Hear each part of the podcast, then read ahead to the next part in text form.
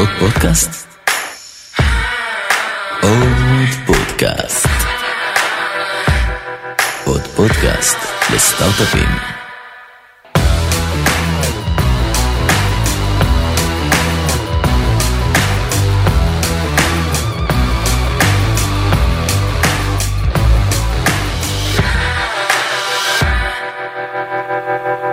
שלום חברים וברוכים הבאים. היי. אני דמי בן ארי, אני ה-סי טי או ואחד הפאונדרים בפאנורייז, והיום אני אדבר עם אבי שואה, שהוא ה-סי אי או, המנכ"ל של חברת אורקה סקיוריטי. אנחנו נדבר על נושא שהוא גם קרוב לליבי וגם מאוד מעניין לדעתי וחם היום בתעשייה, נגדיר אותו בגבוה, Cloud Security. אבל בעיקר גם נדבר על הסיפור של אורקה, ואיך זה הגיע באמת לרמה של פתרון, ואני ממש רוצה לשמוע גם אישית את מצב ההייפרגרוס שאתם הגעתם, לדעתי, בתוך ארבע שנים, נכון אבי? אפילו קצת פחות. אפילו קצת פחות, שזה נראה לי די מטורף, אבל אני אעצור פה, ואני אתן לאבי להציג את עצמו, טיפה על ההיסטוריה, ועל כל מה שהוביל לדעתי להתחלה של אורקה. אז קודם כל, כיף להיות כאן, תודה שהזמנת אותי. נציג טיפונת את עצמי, ואז אפשר טיפה לספר מה אורקה עושה. אז אני תמיד מתאר עצמי כקצת כמו קלישאה של יזם סייבר. כל מה שאני אעשה כבר כמעט שלושים שנה עוד שנייה, זה סייבר. כתיכוניסט נורא הגניב אותי איך אתה פורץ לדברים, והאמת קצת יותר איך אתה מגן על סביבות. באופן לא מפתיע, התגייסתי ל-שמונה מאתיים, שירתי שם כמעט עשור במה שהם קוראים לאזור הסייבר ההתקפי, ועוד פעם באופן לא מפתיע עברתי משם לצ'קפוינט, ועשיתי שם מגוון תפקידים, מראש צוות לראש קבוצה, ל-אר אנד די דירקטור, לצ'יף טכנולוגיסט, ואז הקמתי את אורקה. כמובן לא לבד, היינו שמונה פאונדרים. וואו, אוקיי, רגע, רגע, כאילו שמונה זה הרבה, אוקיי? איך זה קרה? אז השאלה ששואלים הרבה, למה שמונה פאונדרים, אבל אני תמיד אה, שואל איך אפשר לעשות את זה בלי שמונה פאונדרים, נראה לי יותר קשה. אה, האמת שמה שקרה זה שיהיו שתי קבוצות אה, של סטארט-אפים, של חבר'ה שבצ'קפוינט שחשבנו לצאת ולהקים משהו, והקבוצות האלה התחברו. הייתה את הקבוצה שכללה בעצם אותי ואת גיל, שהיינו שנינו, עבדנו הרבה מאוד זמן, אפילו עוד הכרנו מלפני צ'קפוינט, ועבדנו מאוד מאוד צמוד כל הזמן בצ'קפוינט, ועוד קבוצה של שישה, של שישה חבר'ה נורא חזקים טכנולוגיים, שחשבו לצאת ולהקים משהו בתחום אחר לגמרי, ואיכשהו שמענו שמתכננים לצאת ולהקים, וחשבנו שיהיה רעיון מצוין לאחד כוחות. הכל זה טיימינג בסופו של דבר לפי מה שאומרים, שזה, האמת שאם אני מסתכל על עולם היזמות, אפילו ההמלצה שלי ליזמים שמתחילים בעצם את דרכם והכל, אז בואו רגע את הרעיון, צריך את השותפים הנכונים. זה מתחיל מזה. ואז בנייה, אמון, כל שאר הדברים האלה, ותזמון כמובן, כל אחד צריך לתפוס אותו בזמן הנכון, במקום הנכון, בחיים שלו. ואז מתחילים בעצם את הבנייה, מפה מתחיל הקושי.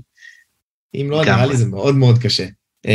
מגניב, אז כאילו התחלתם, באיזה שנה אתם הקמתם את החברה? התחלת אלפיים תשע עשרה. או, התחלת אלפיים תשע עשרה זה אומר פרו-קורונה, היה עולם כזה, זה יפה. אז מה, כאילו, התחלתם פשוט לבנות, וזה פחות או יותר כאילו התחיל את הסיפור, או שהתחלתם לגייס, איך זה, איך זה עבד מבחינת הסדר פעולות?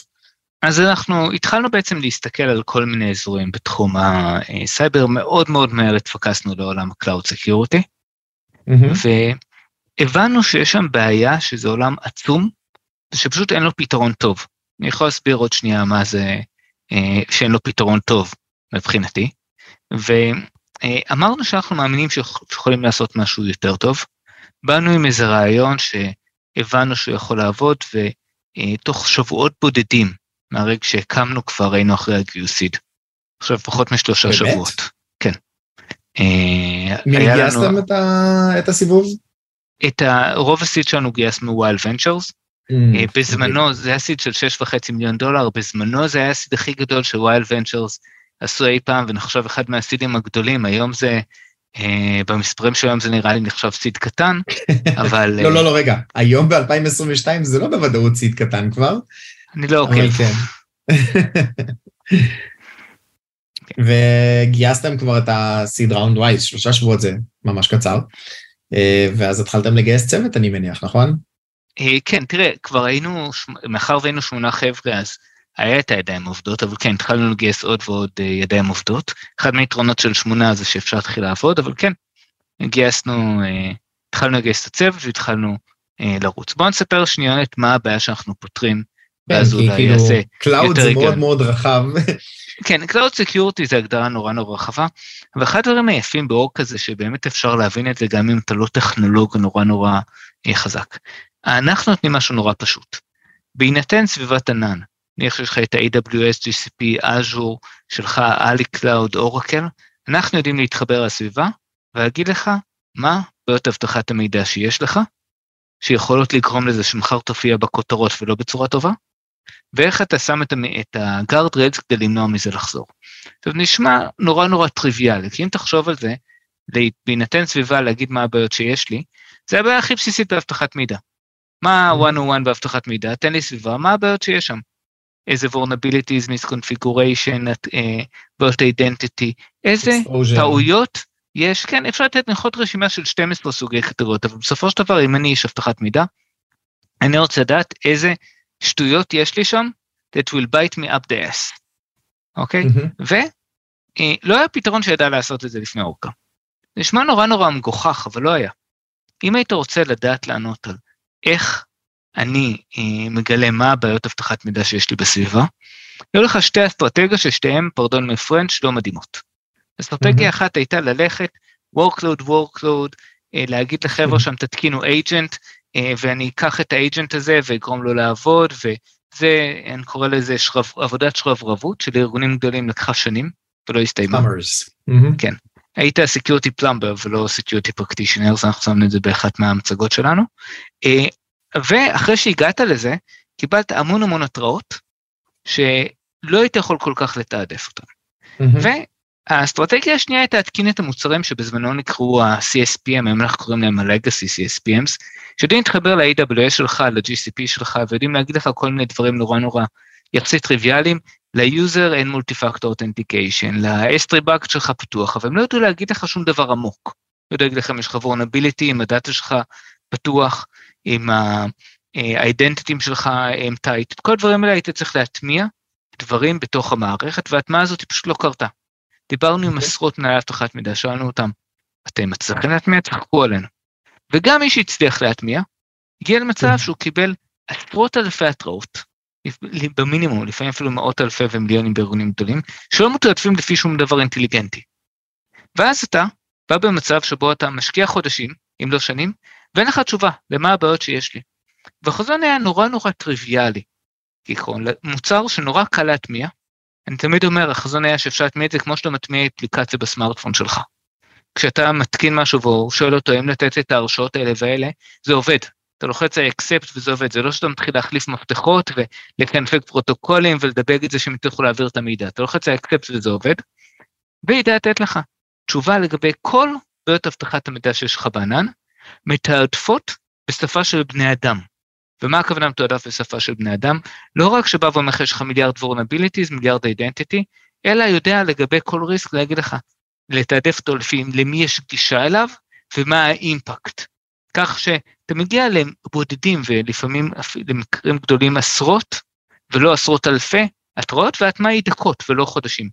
עכשיו, כשאני אמר, כשאמרנו למנהלי אבטחת מידע, תקשיבו, אתם יודעים שאני יכול לתת לכם coverage מלא של כל הענן שלכם, ולא רק שאני תחל coverage מלא, גם אני יודע לתעדף את זה יותר טוב, בדקות, בלי אייג'נטים, בלי שאתם צריכים לריב עם הדב-אופס, להגיד להם, צריך להטמיע א', צריך לשנות איך שעובדים, בשביל זה תחכו עלינו, או שזה לא יכול להיות טוב, כי כולנו היינו רגילים לזה שכל דבר בקלאוד, כל דבר אתה צריך תקין אייג'נט, והתיאוריה שלנו שאפשר לעשות את זה בלי אייג'נטים, וזה היה הגים שלנו. זהו, אני חייב רגע לציין, גם לאלה שלא בקיאים יותר מדי בעולם של סי אס פי, זה ה-Cloud Service Providers, אז חשוב רגע להבין שבעצם, בוא נגיד, אני אגדיר את זה בצורה גסה, חמש עשרה עד עשרים שנה האחרונות, היה איזשהו אקט באמת של מיגרציה מהדאטה סנטר, השרתים הברזלים הפיזיים שבעצם היה מותקנים אצל כל אחד מהארגונים, להרבה מאוד סביבות חיצוניות, באמת כאילו אתה ציינת כמה וכמה סי אס פיז, אמרת באמת ה-most evident ones, ה-איי דאבליו אס של העולם, Azure, Google, עליבאבא קלאוד, גם אורקל, כל אחד מהדברים האלה, ופתאום נהיה ריבוי סביבות. נראה לי זה היה אחד האתגרים גם בעצם של מנהלי אבטחת מידע, או באופן כללי גם של אנשי טכנולוגיה. אז גם העניין של הדב-אופס וכל הדברים של מוניטורינג נהיה יותר מסובך, ולעשות באמת את הקרוס-קלאוד נקרא לזה, אוקיי? כי ארגון אחד יכולים להיות לו כמה וכמה בעצם קלאוד פרוביידרס. זה אחד האתגרים לדעתי המהותיים שבאמת כאילו אין להם ויזיביליטי. נניח ואפילו לקלאוד פרוביידרס היה כלי מדהים שנותן להם את שלהם. גם זה מאוד קשה. האמת שכאילו אפילו, אני נגיד משתמש ג'י סי פי, גוגל קלאוד, והם שחררו היום מוצר שהוא, אני לא אגיד אותו דבר, כן, קשה לי לעשות את ההקבלה הזאת, כי זה בערך apples to oranges, אבל הם שחררו את ה-Cloud Command Center, נכון? ה-Security Cloud Command Center, וזה גם מוצר שאמור לעשות משהו בסגנון הזה, אני מניח שגם יש לכם איזושהי אינטגרציה באמת לדברים האלה, נכון? כן, לגמרי, שאני אינטגרציה איתם, גוגל הם גם אחד מהמשקיעים בנו, כך שאנחנו יחסים מאוד טובים. אז אתה לגמרי צודק, אבל אני חושב שיש כאן משהו שהוא אפילו יותר מהותי, תרבותית, שקרה בקלאוד, ואנשים אה, פחות שמים עליו את הדגש. הקלאוד באמת, כשהמעבר לקלאוד אפשר לארגונים לפתח נורא נורא מהר, ולרוץ נורא נורא מהר, אבל משהו העביר את הכוח בעצם למפתחים בצורה נורא קיצונית. תחשוב על העולם לפני הקלאוד, אני יודע שנראה כמו לפני עשרות שנים, אני עבדתי עדיין על דאטה סנטרים שלנו גם בצבא, אז כאילו, כן, זה לא המון זמן, עדיין קיים. גם אני, אבל זה נראה כזה כמו ההיסטוריה העתיקה. והיית רוצה להרים משהו. אז המפתח היה, המפתח מנהל הפרויקט, היה מתכנן משהו, והיה צריך לבקש אישורים מהסקיוריטי, לפתוח פורטים בפיירול, מהדאטאבייס, לאפשר גישה, מהרכש לקנות שרתים. היה המון נקודות בקרה. וה-איי טי היה צריך לחבר אותם, הנטוורקינג היה פותח פרוטוקולות איי פי, זה הפרויקט, אוקיי, שהיו מעורבים בהמון אנשים, והיו המון נקודות בקרה בפרויקט הזה. ככה שלאנשי הסקיוריטי הייתה הזדמנות לשים ולהגיד, טוב, אני כדי לעשות את זה, אתה מטמיע את הדברים שלי, אם אתה לא שם את הדברים שלי, זה לא מתקדם. והיה בעצם את היכולת לשלוט. בא הקלאוד, והקלאוד שינה לא רק את זה שאפשר לרוץ הרבה יותר מהר, אלא שהעביר את כל הכוח הזה למפתח. המפתח היה יכול נורא בקלות להגיד, הנה אני מרים עכשיו אפליקציה חדשה, אני מקנפיג ל-איי פי, אני עושה את כל הדברים שם בעצמי, בלי לבקש טובות מאף אחד. עכשיו, בלי לבקש טובות לאף אחד, אפשר לו לצאת עם הפיצ'ר מחר, וכולנו נורא מבסוטים מזה. מצד שני, אני, זה שם את איש הסקיוריטי במקום נורא נורא קשה, כי הוא צריך לבקש טובות מהאנשים שהוא צריך ל- לעשות להם אודיט. היה לי סיסטר שאמר לי, תקשיב, כאילו, העולם משתגע. אני, לא רק, אני צריך לבקש טובות מאנשים, אם שאני, השוטר שלהם, איזה אינטרס יש להם לתת לי את הטובות, איזה אינטרס יש להם להתקין אפילו את האג'נטים, אז זה אפילו זה קשה, ברור שלהם תתרוץ, הרי זה רק יאפשר לי לראות את מה הוא עושה, והוא לא רוצה שאני אראה מה הוא עושה, הוא רוצה לעשות לי שאני אפריע לו, עכשיו ברור שזה ראייה שקצת סתמית, כי מצד אחד, כי כולם אמורים לעבוד ביחד, ולרצות סקיוריטי, אבל בסופו של היום, אם המתכנת צריך להגיד, וואלה, אני אפתח פיצ'ר שהבוס שלי יהיה מבסוט, או את מי האג'נט שאיש הסקיוריטי יוכל למצוא לי בעיות ולבלבל לי בשכל, אז ברור מה אני אעשה מחר. כן, זה מאוד מאוד הגיוני. בסופו של דבר, אבל כן, זה באמת כלי שנותן, אפשר להגיד, ויזיביליטי ושליטה, אני מניח, למנהל האבטחת מידע, דווקא לכלים שהם כאילו לא קיימים. אני נותן אפילו דוגמה בפאנורייז, חלק ממה שאנחנו עושים כאילו מבחינת הפעילות, זה איזשהו מנוע שמסתכל על ארגון כמו שההאקר מסתכל עליו מבחוץ, בסדר? ה-External Attack Surface Assessment.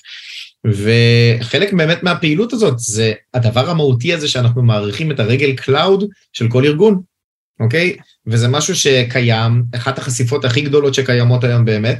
אגב, אני חייב להגיד, עם כל זה שהרבה מאוד אנשי אבטחת מידע היו אומרים, אנחנו safe in our own data center. אני בדאטה סנטר שלי מוגן, נניח שהשקר הזה נכון, ואז הם אומרים, כן, אבל עצם זה שאתה עושה מיגרציה לקלאוד זה פחות מאובטח, דווקא הקלאוד נותן לנו לדעתי הרבה הרבה יותר שליטה, בכל המנגנוני סקיוריטי למיניהם. כאילו, כל מיני דברים שהיית צריך להביא גדוד של אנשים שיבואו ויבטחו את הדאטה סנטר הלוקלי, זה כמה קליקים ב-איי דאבליו אס ו-ג'י סי פי, ולקנפג firewallים זה לא עכשיו גאונות שאתה צריך לבוא ולחוות חוטים. אז יש לזה לדעתי הרבה מאוד יתרונות, אני מניח שגם זה איזשהו יתרון תחרותי שלכם, שאתם, כמו שאמרת, בלי אייג'נטים, אתה יכול לבוא ולעשות המון המון דברים, נכון? ודווקא באמת לעשות מיטיגציה, אחד מהדברים יופי, סיפרת המון המון חשיפה, עכשיו איך אתה סוגר את הדברים האלה, אתה תיארת על פריוריטיזציה, אבל לדעתי זה הרבה הרבה יותר מזה. אז תראה, קודם כל, השאלה של מה יותר בטוח, הדאטה סנטר או הקלאוד, זו שאלה שאני חושב ששאלו אותה אלפי או עשרות אלפי פעמים, ואני חושב שאין לה תשובה. כי זה לא שמישהו יותר סיקר מהשני, זה פשוט שונה. האתגרים הם שונים, הבעיות הם שונות. ואם אתה לוקח את אותם פרדיגמות, בוא נגיד זה ככה, אם אתה לוקח את הפרדיגמות שהיו באון-פרם ומעתיק אותם לקלאוד, חזקה לך ליפול. זה לא עובד. וזה דרך כלל מה שכולם עשו לפני אורקה, זה נורא מצחיק, אבל כאילו, כל הפתרונות שהיו, כולם קראו, היה שם, האם אתה מאמין למרקטינג, קלאוד נייטיב, קלאוד נייטיב, הכל קלאוד נייטיב, דה פקטו אתה לוקח, זה אותו אייג'נט שהרץ על הדאטה סנטר משנות ה-תשעים, לפעמים החליפו לו את האייקון, לפעמים אפילו לא יכול להחליף לו את האייקון, רק את ה-פי די אף של המרקטינג מטריאלס. אותם אייג'נטים, אותם נטוורק סקנר, אותם טכנולוגיה שהייתה בניינטיז, וכולם לקחו אותה לקלאוד וקראו לעצמם קלאוד נייטיב. עכשיו, רק הרחיבו את זה. במקום לבוא ולחשוב, וואלה, זה Brave New World, איך אני פותר אותו בצורה שהיא אידיאלית לקלאוד? לא אכפת לי מבקוד compatibility. לא אכפת לי.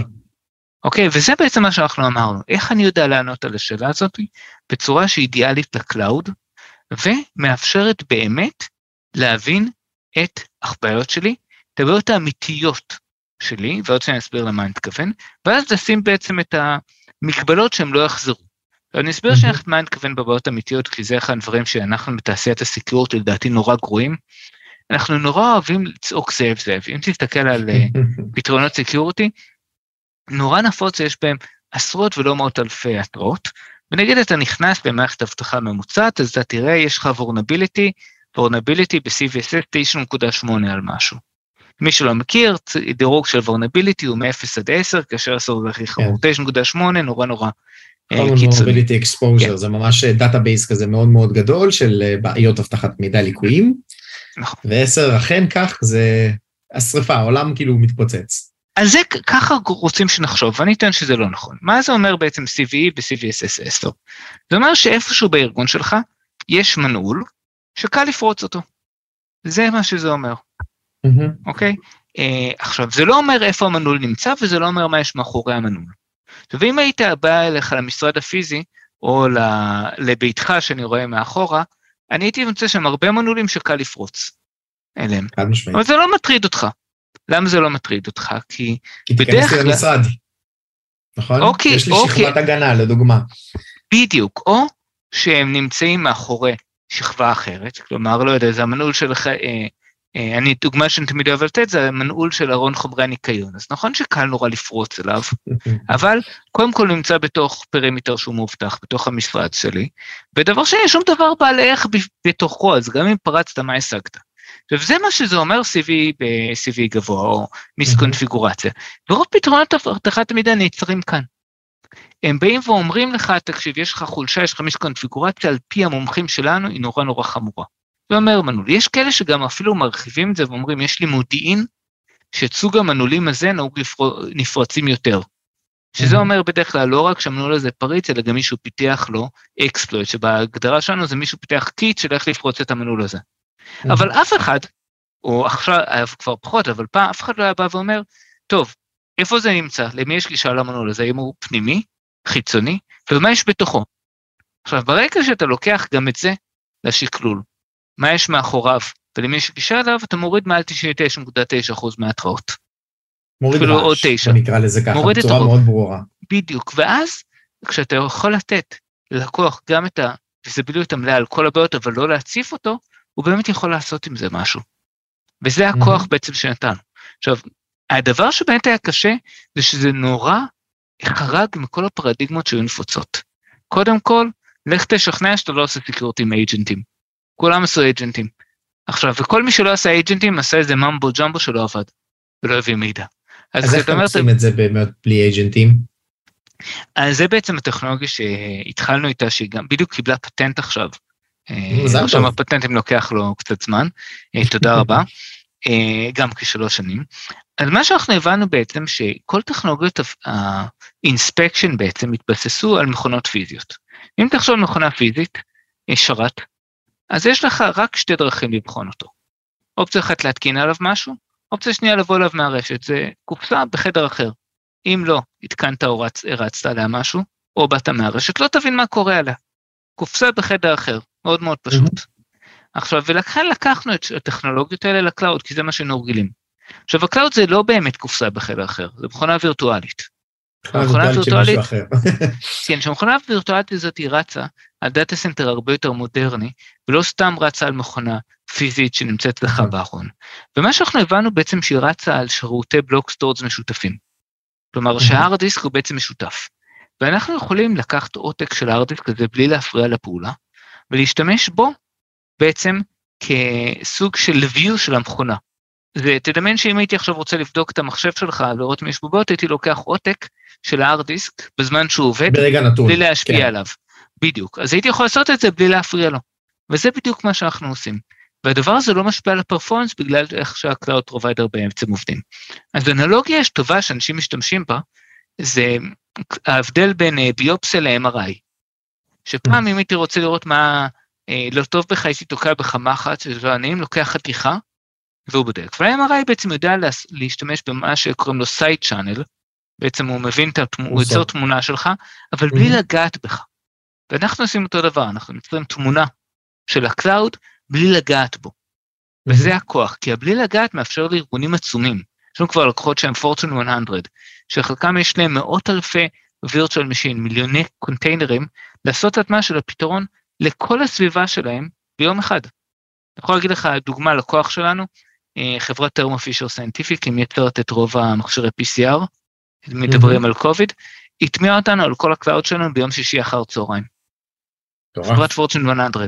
הרי להטמיע פתרון שמוטמע אייג'נטים, תחשוב עוד בזמן קוביד, כשכל הדברים נשלחים להם לדאטאבייסים, הם היו צריכים עשרות רגולטורים, רק שידבר איתם, זה הפרויקט של שנים. ופשוט בגלל שלא השפענו, אז מי יכולים לעשות את הכל בבת אחת? אני לא רוצה לרדת יותר מדי טכני, כי לא כולם אולי מבינים, אבל מכירים באמת את הדברים האלה, אבל רק כדי לסבר את האוזן, ההתקנה של אייג'נט באופן כללי, זה התקנה של עוד פיסת תוכנה, אוקיי? על כל אחד מהשרתים, ואם אתה מדבר איתי באמת על דוקר קונטיינרס, אז זה עוד הרבה פיסות או תת פיסות של עוד שכבה של אבסטרקציה ווירטואליזציה בעצם מעל הדברים האלה, שלוקח הרבה הרבה מאוד זמן, ובעצם הטכנולוגיה שאתם אפשרתם לוקחת מנגנונים קיימים בעצם של הקלאוד פרוביידרס, של, אני אנסח את זה, תתקן אותי כאילו אם אני טועה בטרמינולוגיה, סנאפשוטינג, נכון? בעצם של מכונה, ולקחת את זה לצד ולנתח את זה ולעשות עוד באמת uh, הבנה יותר עמוקה באמת של vulnerabilities, וחשוב הנקודה שהתחלת לציין, להכניס קונטקסט. Uh, מה קיים שם מבחינת המידע, האם זה באמת crown jewels, האם מישהו בכלל זה יעניין אותו, ואז באמת לסנן הרבה הרבה מאוד רעש. תשמע, אני אומר לך, כאילו באמת דוגרי, להתקין משהו, לא משנה מה, גם אם זה כלום ביום זה מטורף. במיוחד בארגונים מאוד מאוד גדולים, אז כאילו שפו, כל הכבוד. Um, אבל איך זה קורה באמת הדבר הזה? זאת אומרת, אתם לוקחים סנאפשוט של מכונה, אבל יכול להיות שבאמת הדאטאבייסים יושבים במשהו שהוא כאילו infrastructure או platform as a service, נכון? אז איך, איך מטפלים בסוגיה הזאת? אני מצטער אם זה יותר מדי אז בדיוק רציתי לשאול, אמרת שאתה לא רוצה לתת יותר מדי טכני. זה פשוט הרבה רבדים של הקלאוד, זאת הכוונה. כן. אז אני אסביר את הפילוסופיה, אבל כאן נראה לי שאם נמשיך אז נאבד את רוב המאזינים. אז הפילוסופיה היא בעצם שאנחנו מטפלים בכל הדברים שהם בצד שלך של ה-Shared Responsibility Model. הבנתי. ואז תמיד יש לנו גישה אליהם. למי שלא מכיר בעצם, כשאתה עובד בקלאוד, יש חלק שהוא באחריות הספק, וחלק שהוא באחריות שלך. משהו באחריות הספק, אז הוא באחריות הספק, אתה יכול, אתה צריך להניח שהוא עושה את העבודה. אגב, ראינו שגם זה לא תמיד קורה הכי טוב, מצאנו כמה חולשות בקלאוד פרוביידרס, ופרסמנו אותם, אבל לא, את אמור לסמוך לה, ומשהו באחריות שלך, אנחנו יכולים לעזור לך. מעולה. טוב, כאילו מגניב, קודם כל זה באמת נראה לי מרשים מאוד, אבל מה, בוא נגיד, ה-challenges, כי בוא נסתכל באמת על הזמן, כמה אנשים אתם היום? קצת יותר מ-ארבע מאות. שזה מטורף בפחות מארבע שנים. זאת אומרת, יש פה עוד אתגרים שמעבר לשמונה פאונדרים שציינו בהתחלה, של רמה של צמיחה, ואתה יודע גם כאילו to hit the market בסוף, נכון? ויש לכם איזשהו, איזושהי אסטרטגיית, מה שנקרא go to market strategy, ג'י טי אם, שכנראה יובילו אתכם לצמיחה כזאת. כן, אז תראה, אני, אם אני אפצה את זה, אני חושב שיש שני שלבים בעצם אה, לחברה. את השלב שבו אה, שכנענו את העולם, ש-agentless cloud security עובד, אוקיי? כי פלוס מינוס נגיד בשנה הראשונה, היה הרבה מאוד אה, ספקות של אנשים, כי היינו הווירדוס שאומרים שיש agentless cloud security, וזה דבר שעובד, ובאמת אתה יכול להשיג יצב, ואפשר לעבוד הרבה יותר יעיל. וזה בעצם הייתה הסיטואציה. אז ומהר מאוד זה התהפך, למצב שבו, וואלה, מבינים שזה הרבה יותר טוב, ועכשיו יש לך שוק, שהוא שוק אדיר, שאני רק אגיד אדיר, תחשוב על זה ששוק הפאבליק קלאוד הוא שוק שהגיע לטריליון דולר, תוך חמש שנים, Infrastructure Security זה בממוצע חמש אחוז, לא צריך להיות מתמטיקאי גדול, להבין ששוק של חמישים מיליארד דולר, עכשיו אתה גם רואה את זה, שכל ארגון שאתה מדבר בו, בין אם זה ארגון אה, Fortune חמש מאות או סטארט-אפ שדיברת איתו, יש לו את הבעיה הזאת ויכול ליהנות מהמוצר. Mm-hmm. ואז אתה במקום שבו, מהמקום שבו אתה הווירדו שמוכן לשכנע את זה, אה, שיש, אה, ש-Agentless Cloud Security עובד, למקום שבו יש לך דרישה עצומה ויש לך שני אנשי מחירות, שוואלה לא מדבר, כאילו, היה מצב, זה מכוכח, אבל אנשים לא מאמינים לי, שאם היית רוצה לקבוע, לדבר עם מישהו מחירות שלו, אוקיי, אתה צריך להמתין חודש. זה היה קיו. נראה לי זה חלום של כל חברה. זה היה המצב שלנו בשלב שהיית, הם היו backed up לכמעט חודש. זה נשמע טוב, אבל זה לא טוב, כי אתה מתעצבן ואתה הולך למשהו אחר, ואתה לא מבין למה לא מתייחסים אליך, ואנחנו היינו צריכים לגדול. ויש תחרות, זה לא שאתם כאילו חיים בוואקום. נכון, ויש תחרות, ואנחנו צריכים לגדול, בשלב הזה אנחנו היינו היחידים שהיה להם agentless cloud security, כולה, אחרי זה כמובן כולם העתיקו, אבל בשלב הזה היה באמת המתנה של חודש לדבר עם איש מחירות, והגענו והבנו שאנחנו צריכים לגדול ומהר, ובנינו תוכנית גדילה מטורפת, ולשמחתי גם היו לנו משקיעים שמאוד מאוד האמינו ודחפו אותנו לכיוון. אני אצטע אתן דוגמה, גדלנו מבחינת אנשי המחירות משלושה אנשים למעל מאה בתוך פחות משנה. איך עושים את זה? כאילו, אתה יודע, אני באמת מסתכל על זה בצורת תם. זה קשוח. מה שהיה קשוח בעיקר, זה לבנות את המנגנונים הפנימיים, ולחיות את הבלנס העדין הזה בין סטארט-אפ, שצד אחד כולם קופצים, פותרים כל בעיה, ואתה יודע, סטארט-אפ. קפוץ מתחת לאלונקה. כן. קפוץ מתחת לאלונקה, שזה עובד אחר כשיש לך, לא יודע, חמישה, עשרה פיוסים, לזה שעכשיו יש לך מאה במקביל, אתה צריך קצת תהליכים, ואתה צריך לתעד, לסדר דברים, ואי אפשר שכולם קצת מתחת לאלונקה, כי יש הרבה אלונקות שצריך לתעדף, וצריך שפתאום, זה לא שכל שאלה שלא יודעים, אז פונים לאבי והוא ידע לענות ולהסביר ללקוח, כי פתאום צריך להדריך חמש עשרה אס איז, שישבו עם הלקוח, וזה פשוט נורא נורא... סולושן אינג'יניר זה אס איז, למי שלא, כן. כן. האנשים טכנולוגיים, וזה לא שיש איש מחירות אחד או שניים שוואלה יודעים, אתה צריך פתאום להדריך שתים עשרה ולגייס אותם ולגרום להם, לה... ויש כאן בעצם גדילה מאוד מהירה, בלי זמן, וזה החלק הקשה שהיה לנו, ויכול להיות שאנחנו קצת נושמים אחריו, כי אנחנו עדיין גדולים מאוד מהר, אבל אתה יודע, לגדול מ-ארבע מאות ל-שש מאות זה לא כמו לגדול מ-ארבעים ל-ארבע מאות. ברור, כן, זה סטפים אחרים לגמרי, בגלל זה אמרתי, ה... לבנות סיילס uh, אורגניזיישן של שמונה, כמו שאמרת, או אפילו חמישה למאה, זה פשוט מתפקד אחרת, לדעתי זה מכונה אחרת. שלושה למאה. שלושה, סליחה, סליחה. Uh, לא, זה, זה די פסיכי, ובוא נגיד, זה, כאילו, אני מניח גם, אתה יודע, מגוון הלקוחות שלכם גם גלובלי, ואז פתאום אתה צריך לנהל טריטוריות, וזה כאילו, זה לא, לא טריוויאלי בכלל, בלשון המעטה, כי אנחנו בתור ישראלים יודעים טוב לפתח טכנולוגיה, הרי נכון? וזה הרבה הרבה יותר מאתגר, ועשית את זה מכאן כאילו, או ש... אז לא, אני עברתי בעצם, הקמנו את החברה בינואר אלפיים תשע עשרה, אני הרזתי את הפקלות ועברתי עם המשפחה בספטמבר לארצות הברית. ממש מהר. כן, וגרתי שם שלוש שנים, חזרתי ישראל בדיוק לפני חודשיים, אבל מאוד מהר היה לי חשוב, תודה רבה, היה לי חשוב לא רק לנסות לנהל את המחירות בעצמי, כי... אני לא איש מחירות, ואני לא מנסה להיות איש מחירות, ומעולם לא ניהלתי ארגון מחירות, ולכן לנהל ארגון מחירות, זה לא, לא הייתה לי סיבה להניח שהוא יהיה ארגון מחירות מוצלח, בתור פעם ראשונה שזה היה ניסיון שלי, אלא להביא באמת מנהלים שאני מאמין בהם, שיבנו את הארגון ולשבת צמוד איתם, ולבנות את המתודולוגיות, ובעצם אה, לבנות את השלד של הארגון בצורה נכונה. וזה בעצם היה... מה שעשינו, ומאוד מאוד מהר הבאנו אנשים שמיידעים את העבודה, הטריטוריות הרלוונטיות, עם ניסיון רלוונטי, שבנו את הארגונים האלה. מגניב להלאה. אז מה הצ'לנג'ס שלכם לעתיד? כאילו, אתה יודע, גם הקטע של ההייפר גרוף, כמה גייסתם עד היום? בערך שש מאות מיליון דולר, שש מאות שלושים. זה גם סכום פסיכי, אבל כן, הוא צריך לתמוך בסופו של דבר את הצמיחה הזאת, צריך אחד הדברים החשובים שפתח מקייסים כסף כדי לעשות איתו משהו, זה לא כדי להגיד גייסנו כסף, זה לא, זה לא המשמעות, אבל מה האתגרים שאתם מתמודדים איתם עכשיו? כי זאת אומרת, הטכנולוגיה כבר פותחה, אני מניח שיש עוד אין סוף דברים לפתח, במיוחד כאילו עם דברים חדשים שיוצאים בקלאוד, אבל אתה יודע, אם אתה מסתכל, אני רוצה להגיד חמש שנים קדימה, אני לא חושב שמישהו מאיתנו יודע, אבל אם אתה מסתכל שנה, שנתיים קדימה עכשיו, מה האתגרים של אורקה? אז תראה, קודם כל, החזון שלנו, ואחד הדברים שנאהב בו, הוא מצד אחד נורא פשוט, מצד שני הוא נורא שאפתני. כי אני אתחיל במה ש... אני אחזור מה שאמרתי שם, אנחנו רוצים לזהות את כל, ביות, את כל הבעיות שיש לך, מבחינת הבטחת מידע. וזו רשימה נורא ארוכה ש...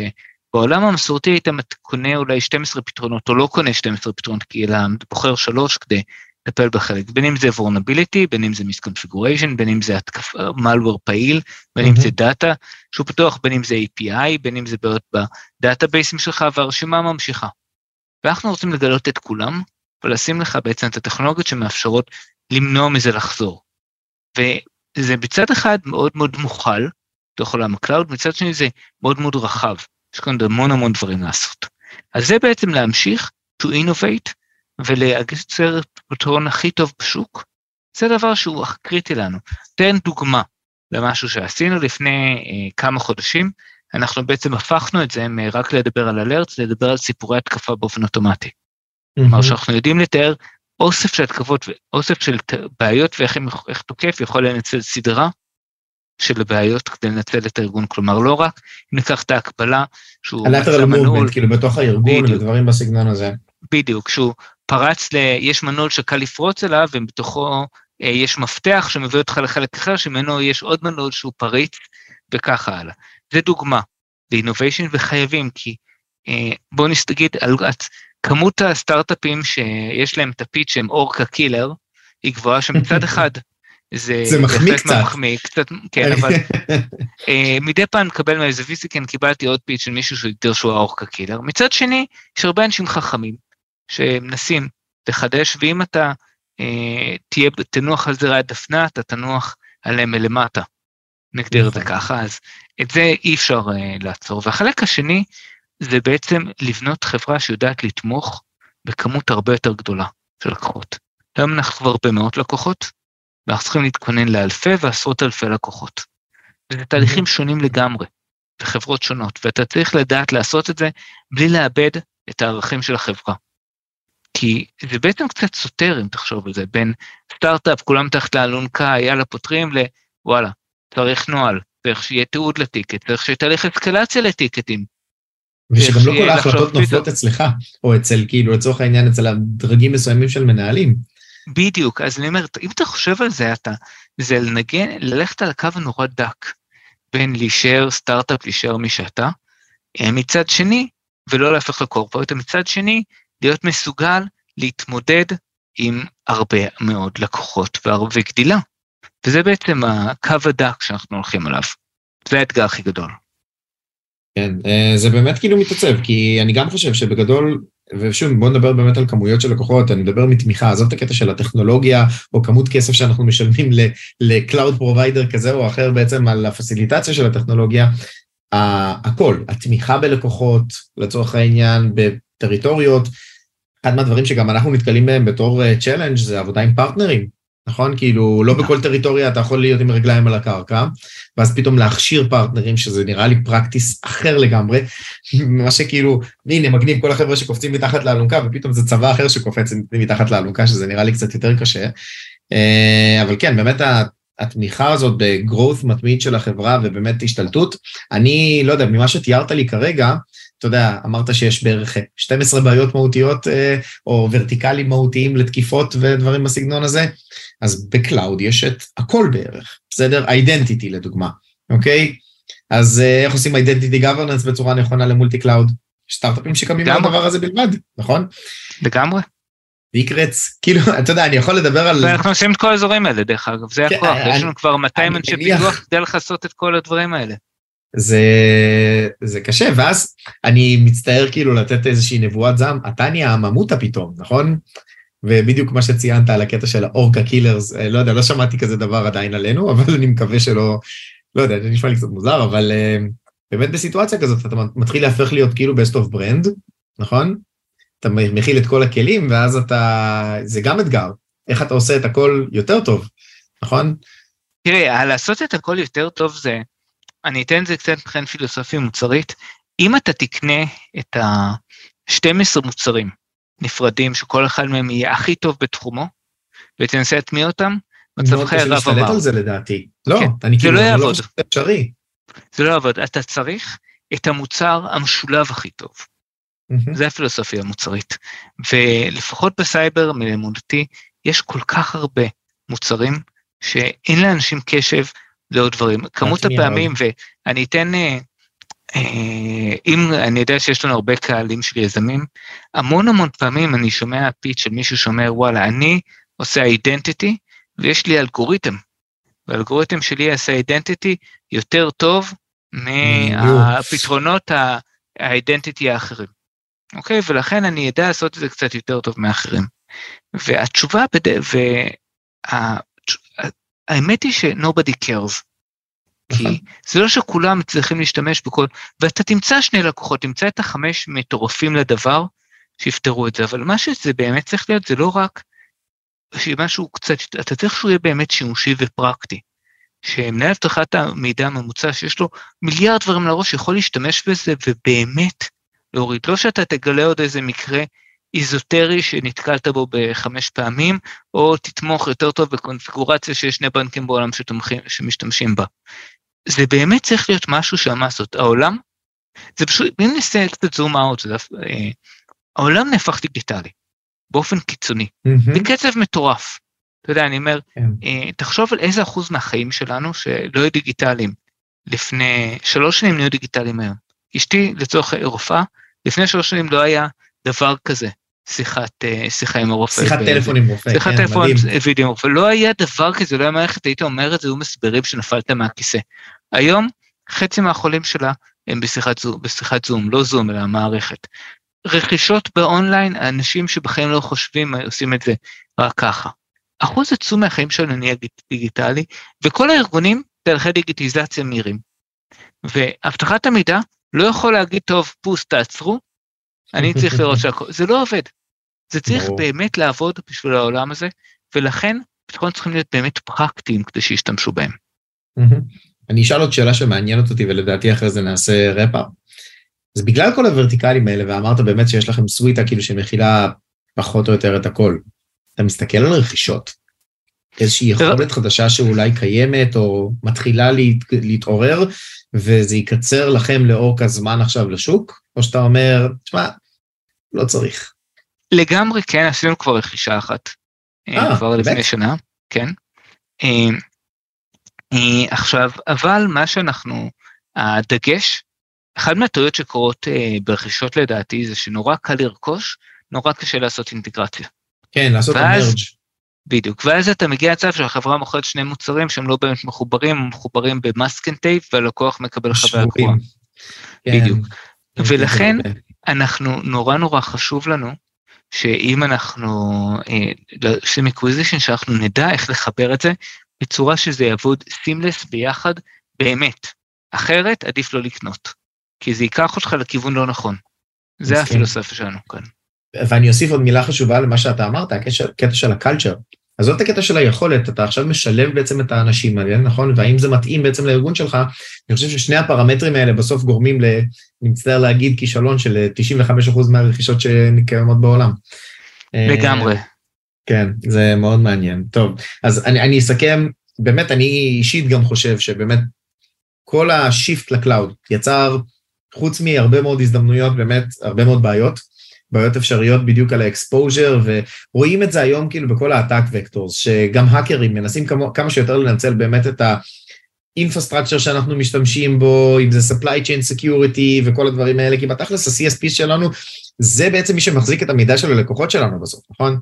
והם מנסים ללכת תמיד לקראון ג'ול של איפה שהדאטה נמצא. ובגלל שהסביבה הזאת מאוד מאוד דינמית, ואני רואה את זה גם ממש אצלנו, כאילו אפילו בסאס פלטפורם שאתה משתמש בהם, לאו דווקא Software as a Service, כל השירותים למיניהם, הוובים שאנחנו משתמשים בהם, פתאום הפרימטר החדש נהפך להיות כל שאר הדברים שאנחנו משתמשים בהם, וזה ממשיך כאילו להיות טרנזיטיבי, נכון? מישהו שאני משתמש בו משתמש בקלאוד, וגם הוא איזשהו פיס של קלאוד, כולם מזכירים לצורך העניין כתובות והוסטינג סרוויסס ודברים בסגנון הזה, באמת זה אין סוף. ואני חושב שהמצטער להגיד, כאילו, לא תיגמר לכם העבודה, כי כל הזמן מפתחים עוד ועוד טכנולוגיות, ורואים את זה ממש בצורה ניכרת גם על האדופשן, וכמה קשה לסיסויים, ל-Chief Information Security Officers, להשתלט בעצם על הסביבה הזאת. חוץ מזה שאני חושב שכאילו מבחינת הצמיחה וזה, זה מאוד מאוד קשה לשמור באמת על קלצ'ר של חברה, שאני חושב שזה אתגר די תהומי, אני חושב שיש לכם אינסוף דברים לעשות. זה אם אתה שואל אותי כזה בתור מביט מהצד, ואבי, ממש תודה שחלקת באמת מכל הניסיון, בטוח שיש עוד הרבה אינסוף נושאים פחות או יותר, שלא כיסינו מהבחינה של בנייה של חברה, וכמה אתגרים יש גם ברמה הניהולית, וגם ברמה של גיוס של אנשים שהם מאוד איכותיים ומתאימים לקלצ'ר, אבל אני חושב שבאמת כאילו הקהל החכים, ואני מניח שגם אפשר לפנות אליך בכל צורה בעולם היזמות, להתייעצות או... ללמוד, בוא נגיד ככה, כי אני חושב שיש הרבה מה ללמוד, ותודה רבה שבאת ודיברת איתי. תודה רבה על זמנך, היה ממש כיף לדבר. אחלה, תודה, תהנו.